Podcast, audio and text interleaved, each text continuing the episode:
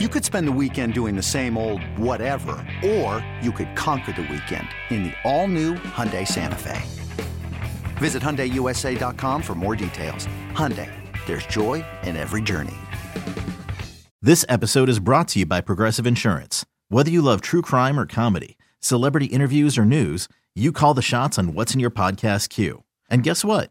Now you can call them on your auto insurance too with the Name Your Price tool from Progressive. It works just the way it sounds. You tell Progressive how much you want to pay for car insurance, and they'll show you coverage options that fit your budget. Get your quote today at progressive.com to join the over 28 million drivers who trust Progressive. Progressive Casualty Insurance Company and Affiliates. Price and coverage match limited by state law. When you need mealtime inspiration, it's worth shopping Kroger, where you'll find over 30,000 mouthwatering choices that excite your inner foodie. And no matter what tasty choice you make, you'll enjoy our everyday low prices, plus extra ways to save, like digital coupons worth over $600 each week. You can also save up to $1 off per gallon at the pump with fuel points. More savings and more inspiring flavors make shopping Kroger worth it every time. Kroger, fresh for everyone. Fuel restrictions apply. You're listening to the Upper Hand Fantasy Podcast. Now, here's your host, Faraz Siddiqi and Zach Rizzuto. Moving on to the Bears and Broncos game. This was actually a pretty entertaining game, Zach. Uh, It was. Justin Fields came through with a huge fantasy day, not with his legs, but with his arm. Okay, 335 yards passing with four passing touchdowns, only four carries for 25 yards. That led to DJ Moore doing his thing, eight for 131 and a touchdown. It also led to Cole Kmet having a huge day as well with two touchdowns himself. Now, Kmet had a 21% and 24% target share in week one and week two, 26% this week. Okay, so we're seeing a little bit of a trend here, right? That's enough to see, you know, where you're like, all right, well, maybe we should pick up Cole Kmet here, right? Three three games out of four with high target shares. Um, now, this was the Broncos, right, who got destroyed last week as well. So Yeah. you kind of have to take some of this with a grain of salt, maybe all of it. So, you know, if I saw Justin Fields getting more carries in this game and more design rushes, I might say, okay, this is sustainable. He's back. But we didn't see that, right? So are you encouraged by this performance? Should we be selling Fields after this performance?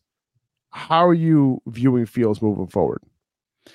I think we should be encouraged by the performance, definitely, because it was like he was fancy relevant. You know, Justin Fields, he looked like he much closer to what we wanted him to be this season. But I also think it would be a mistake not to shop Justin Fields here a little bit because we know what we've seen from him these past few weeks. And it looks like the Broncos are primed to be just like fantasy gold. Anybody who starts against them will turn to gold. If they can if they can fix Justin Fields by playing him against the Broncos, like I think that can fix pretty much anybody at this point, don't you think? Like the Broncos defense is in complete shambles, and uh, I'm taking this with more than a grain of salt. I'm I'm going with the whole shaker of salt here on this one. He's not close, Justin Fields, to the rushing production or volume that we saw last year to make you confident in starting him, even when he stinks it up in the passing game, which he didn't do. But four touchdown passes will go a long way in remedying the idea that he needs the production with his legs to produce. So it's a long season. I want to say that you can hold on to Fields and hope hold out the hope that he returns to fantasy form as a QB one. But you'd be better served moving off of him if you can get a good deal back for him. Like I wouldn't just sit there and twiddle my thumbs waiting for Justin Fields to turn things around. Like at this point, you have a selling point. He looked good in the passing game. The Bears offense looked good enough, even though they did lose.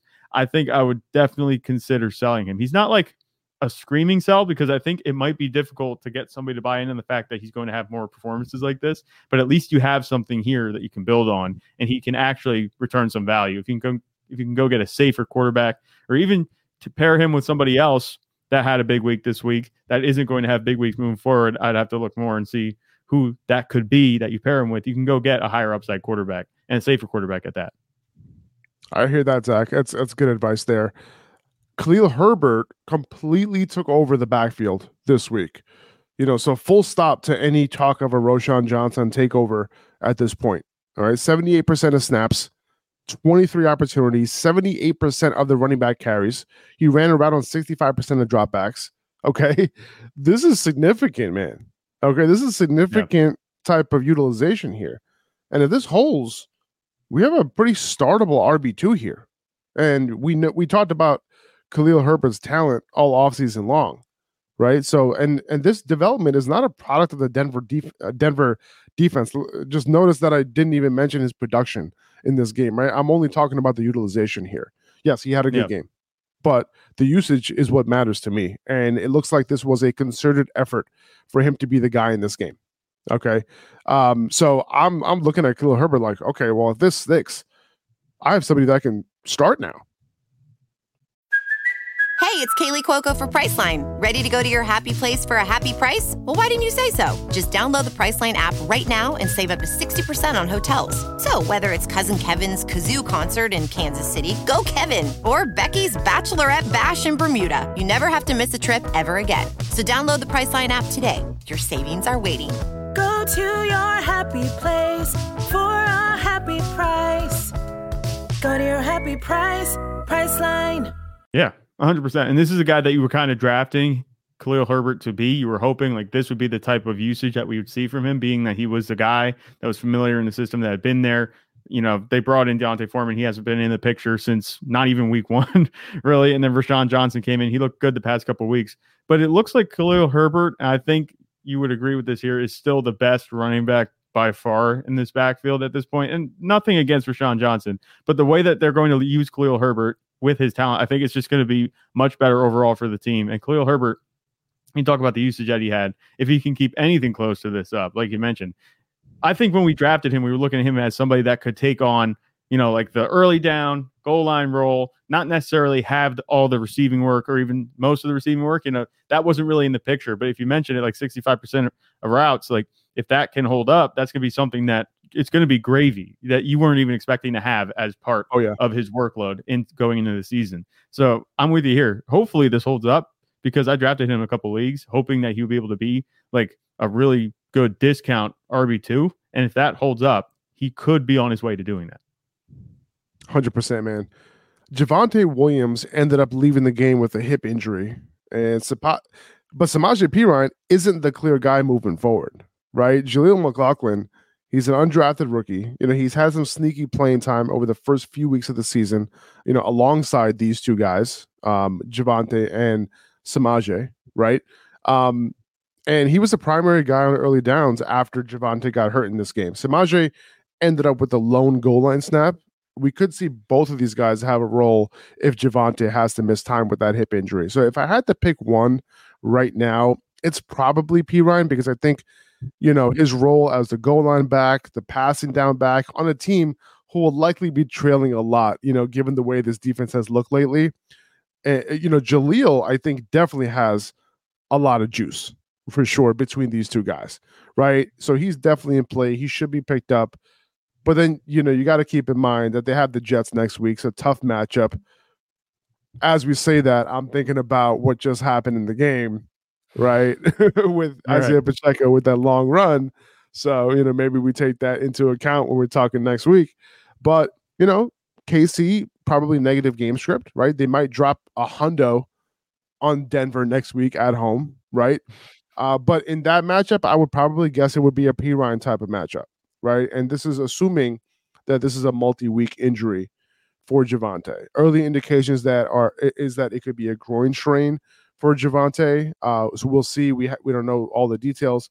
Uh, I wouldn't be spending big bucks on either of these guys. You know, given the matchups coming up and also a potential split backfield. Yeah, I, I think at this point, if you're targeting any running back in the Broncos backfield, it would have to be for a goal line role where they're just punching in the touchdowns. You know, obviously Jaleel, McLaughlin, he had that one touchdown reception. I don't think we're going to see that a whole lot. You know, Samaje Perine I think that if you had to pick somebody to be the goal line guy, it would be him because you just look at them as their physical profiles and you can tell who's going to make more sense at the goal line. Samaje Perine's 5'11, 230 some pounds versus uh, Jaleel McLaughlin, who's only 5'9. So I think the answer there for the goal line role that you're going to get, you don't have to look very far into it. It's going to be Samaje Perine. Not only that, but he's also more experienced. And he's going to have, I think, in most cases, a larger workload in general. But Jaleel McLaughlin, I, I, don't think you need to leave him on waivers, but I wouldn't break the bank either going after him either. He could have some value if he breaks out a big touchdown here or there. And the Broncos offense hasn't been that bad. So I don't think you have to worry too much about either of these guys not being able to get it done if you have to put them in your lineup as a spot start. 2400 Sports is an Audacy company.